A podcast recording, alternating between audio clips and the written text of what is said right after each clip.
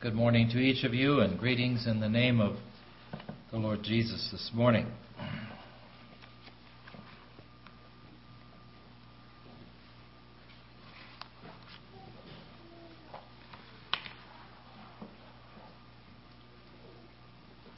There's a lot of emphasis placed in the scriptures and even in, in Christian preaching and proclamation on the suffering and death of Christ for man's sin. For the shed blood of Calvary. How our how Jesus met the need of our hearts, atoned for, for us, and provided a way of forgiveness for us. that is a that is a red thread throughout the entire scriptures, and of course, it culminates in Christ. It's very important. A very, very important key doctrine of the Christian faith. Not just something we believe, but every true child of God has experienced what that's about, must have experienced what that's about. There is, however, something that stands, I don't know, I guess, could you say next parallel or right along with it? If we would just go to the point of Christ's suffering and death for man's sin, the shedding of blood, it would leave the whole sacrificial system of the Bible basically where it left the Old Testament saint. True, Christ did it once for all, it doesn't have to be done again. In the Old Testament, blood needed to be shed repeatedly to cover sin. What I'm saying, it, if, if we only have the suffering and death of Christ in the Scripture, it would leave us somewhere at that unknown place or place of doubting, I guess we could say, place of question as to where the Old Testament saint stood once he had made his all he had done to make his sacrifice and his offering to God.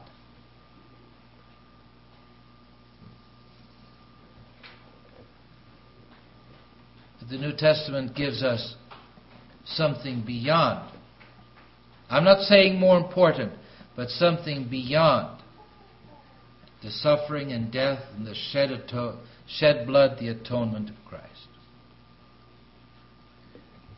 The one central thing, the one central theme of the preaching in the book of Acts is that Jesus lives.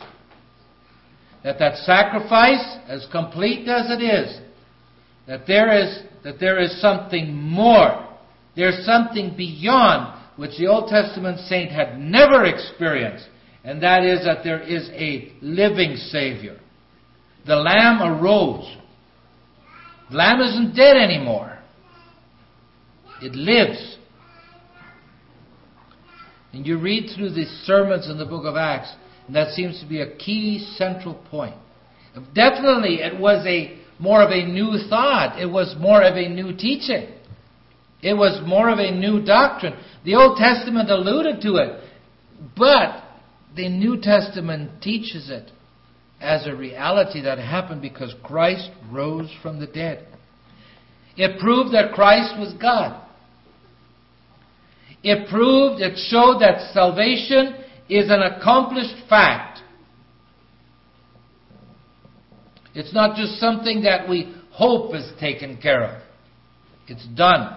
I should say, a, a, por- a good portion of salvation is an accomplished fact. It showed that God approved of what Jesus did, and that that salvation that, that Christ provided on the cross met the requirements of a holy God. The resurrection of Christ guarantees that we will rise. It gives power for Christian living. Yes, we, we, there is power in the blood. There is. But there's, we receive power through the resurrected Christ and His indwelling Holy Spirit in our lives to live victoriously. The resurrection prepares the way for Christ's return. And the resurrection is a final triumph over the last enemy, which is death. The final enemy that of that of the consequences of sin. And Jesus conquered that one as well. Several Sundays ago, we started looking a little bit at 1 Peter chapter 1. And I'd like to continue from there. We looked at being elected as saints. That we've been elected according to God's foreknowledge.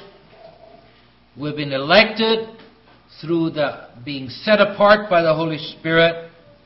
And we've been elected through the obedience and the sprinkling of the blood of Christ unto obedience and sprinkling of a cleansing of the blood of Christ.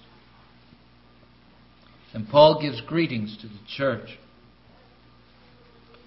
in that those that are elected. I'd like to begin reading verses 3 through 5 of 1 Peter chapter 1. Blessed be the God and Father of our Lord Jesus Christ, which according to his abundant mercy hath begotten us again unto a lively hope by the resurrection of Jesus Christ from the dead to an inheritance incorruptible and undefiled, and that fadeth not away, reserved in heaven for you, who are kept by the power of God through faith unto salvation, ready to be revealed in the last time. Paul starts out this letter, uh, Peter, I should say, and, and with a doxology, with a, with a song of praise. Praise be to God and that word blessed means to speak well of. And he says, Praise be the God and the Father of Jesus Christ. And it, it focuses on the, recognizes the humanity of Christ as it relates to God as the Father. He says, Blessed be God. Praise be to God. Which according to his abundant mercy it has been through God's mercy that atonement has been made. God was compelled, he was impelled. His, his mercy drove him to provide a way. God's heart had the mercy in it that just that just that just churned and and something must be done for these for this for this sinful race and God's mercy, it was so great. Mercy is when, when we don't get what we deserve. When God does not put together, when someone, or in this case God, does not put against us something that we actually deserve. He says, Blessed be God, which with his abundant mercy hath begotten us again, has claimed us,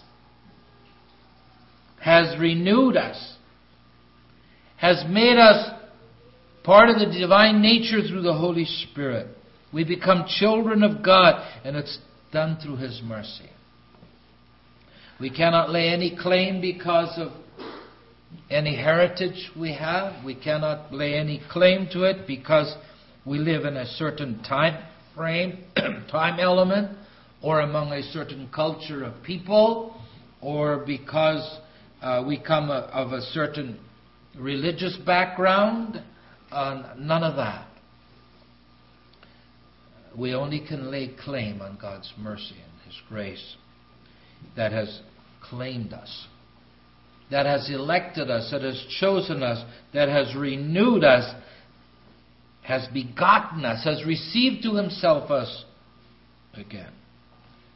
See, at one time, everybody belonged to the Lord. But through the fall of man, we, we all fell into Satan's camp. and we were we were we were enslaved to his to him and to his kingdom. But through to God's mercy, a way has been made that we can that we can be that God can again beget us. He can again receive us. We can again be his. Has begotten us again to a lively hope. Not just living. Our, the congregation of Manitoba that we are associated with is, is called Living Hope. You know, there's a lot of things that are living that aren't lively.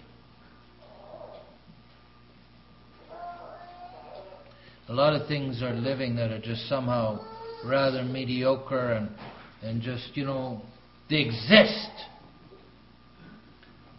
But Peter is saying, God has begotten us, He has claimed us, He has made us new through the work of the Holy Spirit to a lively hope. Now, see, when I look at my little granddaughter there, then I think of a, a, a lively hope.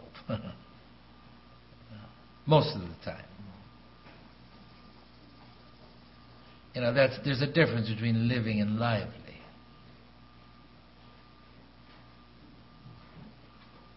You're, we're not supposed to have a living hope. You can't have a lively hope if you don't have a living one. But you can have a living one without having a lively one.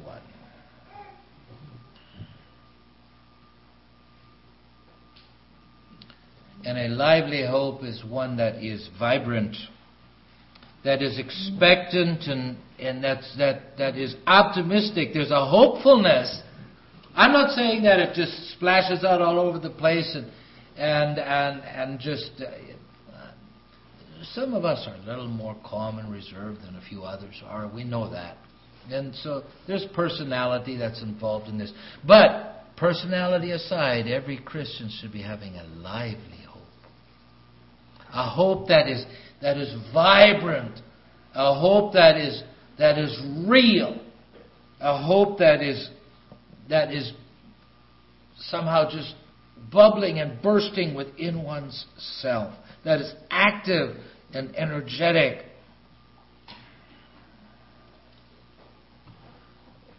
Now we must remember, Paul, Peter is writing this letter to believers that are going through very difficult trials. He's not writing it this to a church that's just rather just living in under peaceful circumstances at all. He's writing this to a church that's in that's under stress from outside. There's, there's worldly pressure. There's uh, persecution that's, that's pressuring them, that's pushing them, pushing in on them, and making things very, very difficult, giving them a very hard time. And as we already talked in Sunday school, you know, that that, that, that has a refining effect. It does. But even in the midst of that, we are to have a lively hope. I know I have talked about my brethren that live up in in uh, uh, past the Fort St. John in northern British Columbia, and uh, I find something interesting. They, they, there's a book that uh, that was written about them when this, these, when this group was still living in, in Germany. It was written by the, the Brother Andrew Mission Organization. The book is not that easy to find. I've been able to find some copies on Amazon. Uh, it's called Siberian Miracle. And it tells the story of these people. And when they were in, in the Soviet Union under, under communism, they were put under a lot of pressure. And finally, and of course, the, the communist authorities really tried to squeeze things on them. They were supposed to be quiet. They could, even if, if they would have church, only adults, nobody under 18 uh, was to be present. They could not evangelize. They could not. They were just supposed to just quietly hush hush live their faith and just Don't cause any ripples. Don't don't make any big moves. And these people, and in fact, they had people within their group that says, no, no, no, no, just let us live our faith. Let us just be quiet. That way we don't have trouble. Just just don't don't don't make any waves. You know, just just keep things going s- smooth. Is is the is the is the right approach. But there were brethren among them says, No, this is not scriptural, this is not right, this is not spiritual. God asks us to be bold, even in the midst of trial and persecution. And regardless of the consequences that happen from outside, we need to we need to demonstrate our faith, live our faith, proclaim the truth. And so they they they made a commitment to to be open with, with the gospel in evangelism with their neighbors and bringing their children to assembly and all these kinds of things. And uh, it definitely caused them a whole lot of heartache and grief. It did. Uh, financial and uh, deprivation, imprisonments, uh, all kinds of harassment, pressure, and, and trouble. They, they had all those. But it seemed that the more that got heaped on them, the the more the more the, they could evangelize, the, the freer it made them. And there was a lively hope there. There was an optimism there. And they were bold for, not arrogant, but they were bold for the Lord. And it, it was a drawing factor uh, for, for other people who, who became believers. You know, you look at the news today, the newspaper, it doesn't take much, and you walk away from there and you. That was nothing interesting. There was nothing, nothing hardly worth reading, and what was there was rather basically depressing and, and just gets you all stewed up about either this issue or that problem or that conflict, or you know, and and you can really get worked up about things. And but Peter writes to these believers, and he says, even with all this, let's remember God's children have a lively hope. We have an optimism. As an object of God's care and His love, the Christians should look for the, the best that's to come. And even on the bright side of the present. Yes,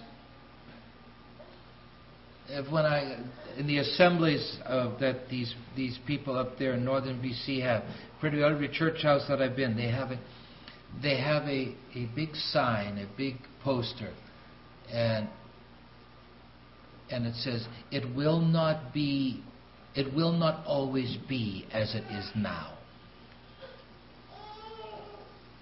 Now you can take that, you can take that and say, "Yeah, it's going to get worse." But we must remember at the final end, it will not always be as it is now.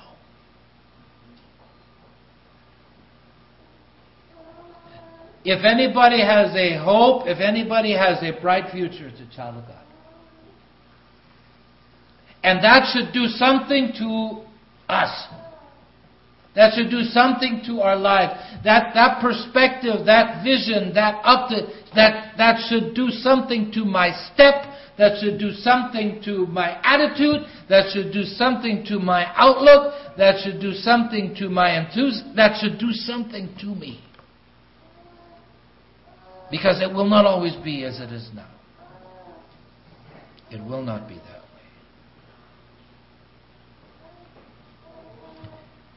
And Peter writes and he says, He's begotten us unto a lively hope.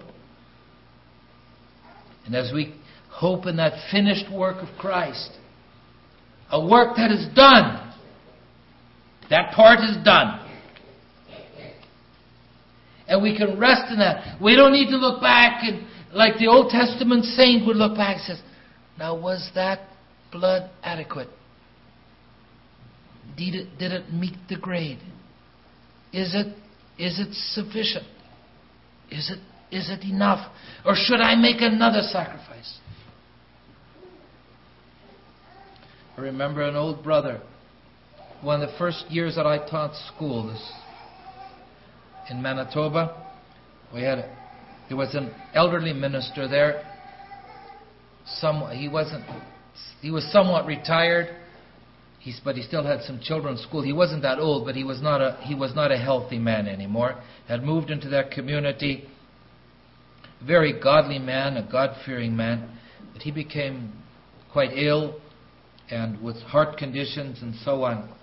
His wife, his widow, told us after he had passed away, uh, during the last hours of his life, he had, he, and he was a man that, that had had a difficulty with depression and, and emotional struggles. And on his deathbed, his condition was such a family could not be in the hospital room all the time. It was rather just they could go in for periods of time and then had to leave again. And one of the last times that he was in there, he expressed to his wife, he says, "Is it if I if I go is if I leave, will I make it? Will I make it? Is it adequate? Is it?" And his wife was struggling with the whole thing because she knew her husband was dying, and she wanted him to stay, which she knew would likely not happen, and yet he was leaving this, this world with, with, with such, such uncertainty. That makes things much worse. And finally, she said, she quoted a German little uh, poem, a little phrase It's in one of our German hymn books. Um, it has been translated to English, but she quoted it in German. Um, Jesus' blood and righteousness that is my dress. That is my cloak. That is my um, my my cloak of honor. And she quoted that to him. She because she had she she didn't know what more to say to this to her husband. And somehow he grabbed a hold of that. It is what Jesus did. It's what Christ did, and I need to just I need to bank on that. It's the only thing I can bank on. that is adequate. It is adequate. And I need to just trust that, that, that it is adequate. It will, it will meet the conditions. If I meet the conditions of that, that's all. It is the blood of Jesus Christ will do it. This resurrect, this salvation, begotten us again by the lively hope, by the resurrection of Jesus Christ from the dead. I understand that that word, Jesus Christ from the dead, that that means that Jesus Christ was resurrected out from among the dead. He was in the same condition as all the other dead, physically. He was with the dead, he was resurrected from out among them. You could take this picture a little bit as if, as if you've had all these people that had died, and God the Father stepped in there, plucked in there, and took Jesus Christ, picked him up out of them. He says, "You will be the first. You will be the firstborn of the resurrection." And because Jesus lives, we can live, live also. And so the Christian can can focus on his future. I know sometimes God's people are accused, oh, you just have this pie in the sky kind of an idea. At least we have something. A lot of people have no future to look forward to whatsoever. Just this life, eat, drink, and be merry, and whatever that is. And after that, blank. I don't know empty. I'm not sure. I hope there's something. But the child of God has something that is more sure than what we have today. It's more real than what we have today. Because what we have today is only temporary. Our future is eternal. I'd like to talk a little bit to the children. You know, Jesus is making a new home for all the people that love him. Now, I don't know if you've ever moved to a new house. I have moved from one house to another house. I've never moved to a new house, a brand new house. I haven't done that. But you know, Jesus is making a new house in heaven, a big place. Jesus said he did. He's going there. He's making a very, very, very big house. Not only is it very big, but it is the most beautiful place that you could ever think of. Nobody can build such a nice house here. Nobody can do it. Nobody can build a house that is going to be so wonderful as this house. And there's something interesting about this new house. Nobody will ever cry in that house. That's right. Hmm. Sometimes children cry, right? You get hurt. You don't feel good. You're hungry. You're tired.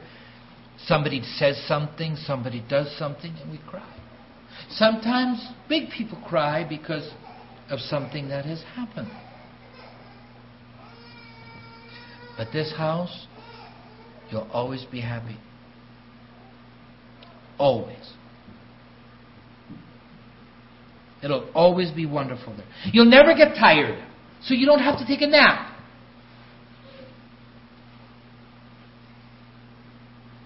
I don't know what some of the rest of us who like to take naps, what we're going to do. I guess we won't get tired.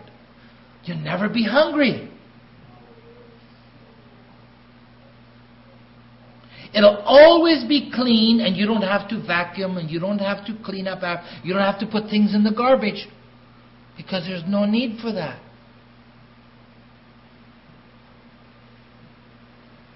It's always going to be pretty. There are going to be no weeds in the garden. Not, no dust. Nothing like that. There's going to be a lot of angels and there's going to be a lot of singing. Jesus will be there and people will be praising Jesus. And everything will just be wonderful.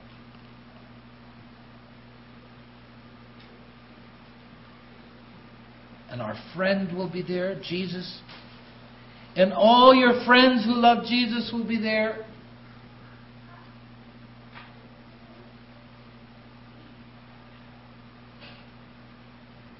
And all the people that have died loving Jesus will be there. And for some of you, your grandpa, your great grandpa that just went to be with the Lord, we believe he's there. It's a wonderful place. I've never been there. I hope to be there. But heaven is such a wonderful house. And we can already look forward to one day moving there.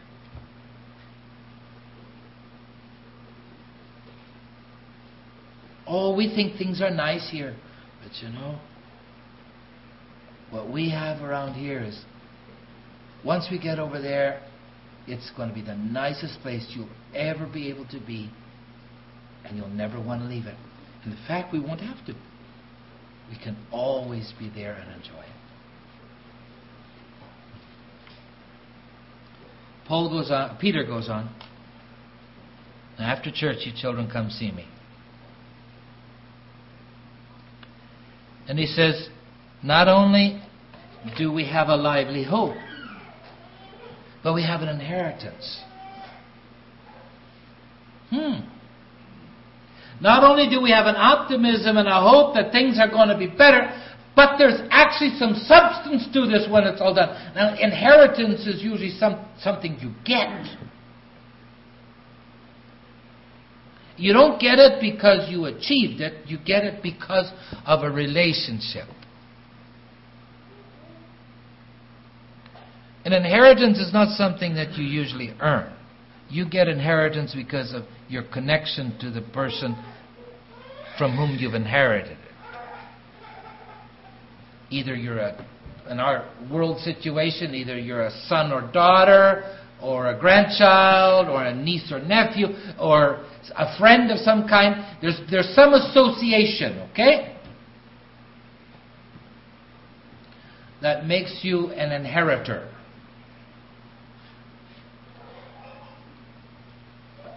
God's children get inheritance because they are His children.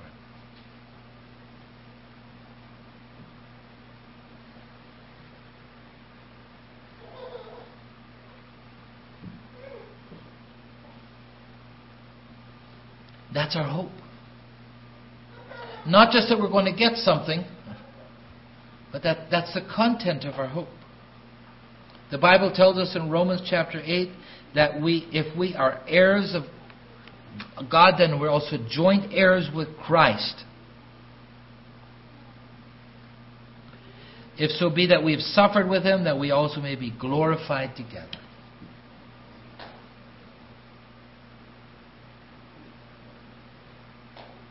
We receive we will one day receive this inheritance.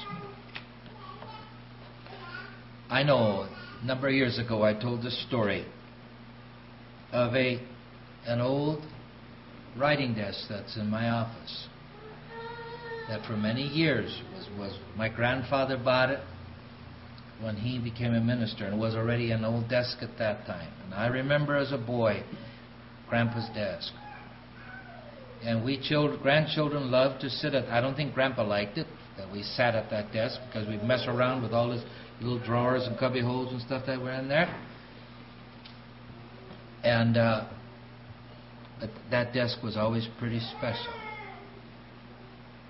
When Grandpa passed away, sometime later, that desk moved to my parents' home because my father was the next minister. He was a son in law of that grandpa, but because he was the next minister, it was decided he would receive the desk. And so the desk moved to our home. I already was at mid in my, by, in my mid-teens by that time, and so the desk was in my father's study for many years, and he used it. I always had my eye on that desk. I always had my eye on that desk. Until within the last year before my father passed away, he was already retired from, from active preaching ministry. Mom and dad were downsizing and moving into a senior's apartment situation. And dad told us children, he says, I'm not planning on keeping the desk. So does it go back to mom's family or what should we do with it? And I says, Dad, I'm the next minister. and so now the desk is at our place. I already have some sons and sons in law vying for this thing. I don't know. I hope they I hope they have a long time a long wait ahead of them yet. But anyway,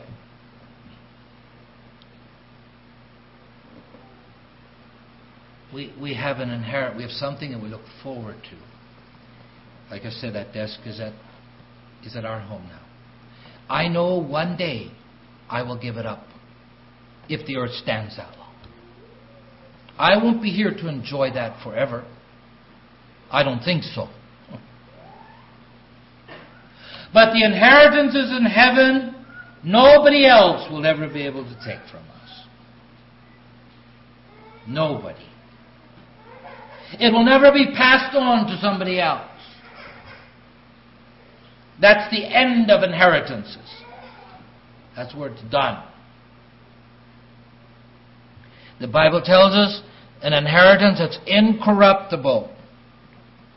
There's no outer defilement. There's no moths that are going to chew on this, mice that are going to get into this thing. It's an inheritance that is enduring. It's inheritance that is undefiled. It is pure. There's going to be no rust or corruption that's going to make it, that's somehow going to be work, work on its properties. It's imperishable. And it's unfading. It's always going to hold its splendor and beauty.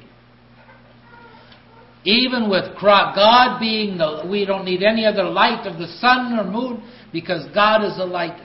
And our inheritance is going to stay just as spectacular and brilliant and splendid all the time. The Bible says that this inheritance is reserved.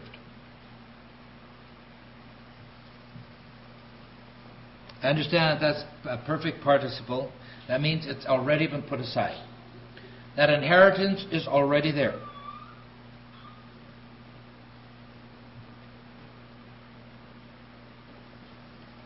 When a person is born again, a relationship is established that that inheritance can be claimed.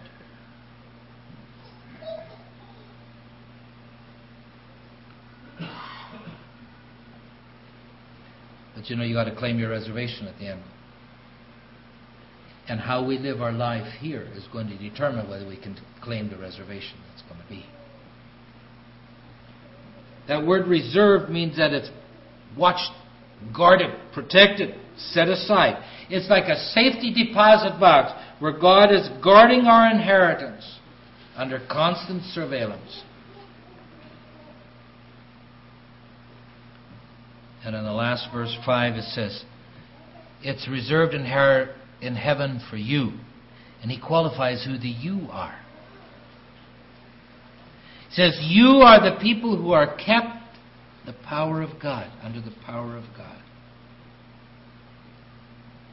And that word kept is a military term that also means to protect or guard. God doesn't only guard the inheritance, but He also guards the recipients that are supposed to receive it. It's a present action that's going on constantly. Just as God has laid aside and is guarding that inheritance, so God is guarding His children. He's watching over them.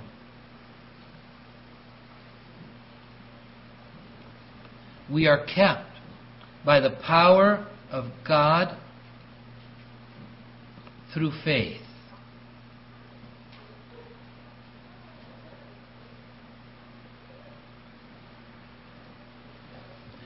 I'm going to read what somebody, what I got from somebody else here. It says, God guards the Christian's faith to keep the person inclined toward God. As long as the Christian has faith, he is safe. God exerts the power to keep. The guarding is constant. This protection is God's response to the Christian's faith. And so there's a connection to faith. Faith is not just something that I that I give to the Lord that says, "Okay, I accept you as my Lord and Savior. Now I have that inheritance." No. But it is this walk of faith, this relationship of faith is going to keep me under God's power is going to guard and keep me, and it's also going to keep that inheritance for me at the same time.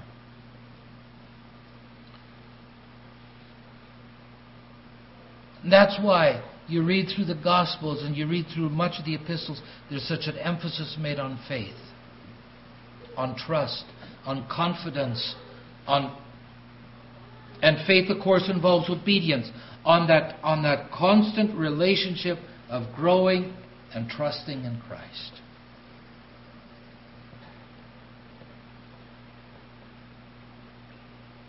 Paul writes and he says, For I know whom I have believed, and am persuaded, am fully, fully persuaded he is able to keep that which I've committed unto him against that day.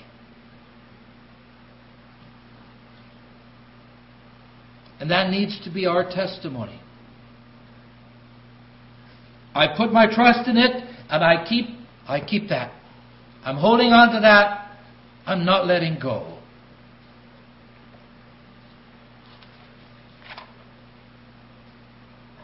Our faith lays hold of this power, then this power strengthens our faith so that we can be preserved.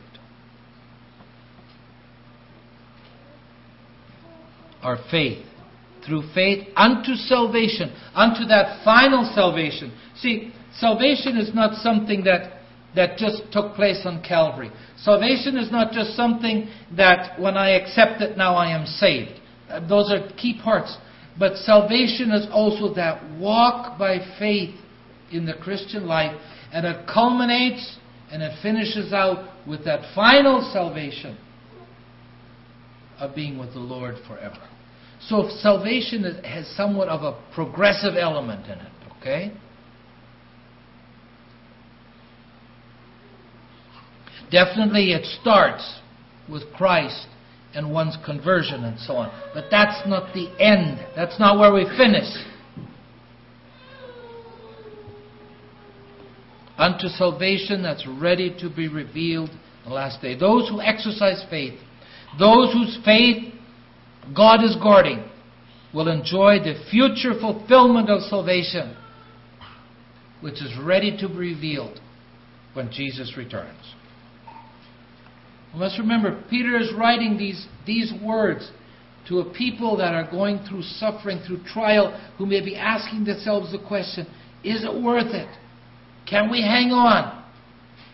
Is it, does this make sense to carry on this way? And Peter is saying, it does. Look at what Jesus has provided. Keep on trusting. Don't let go. Keep on having a lively hope in the future.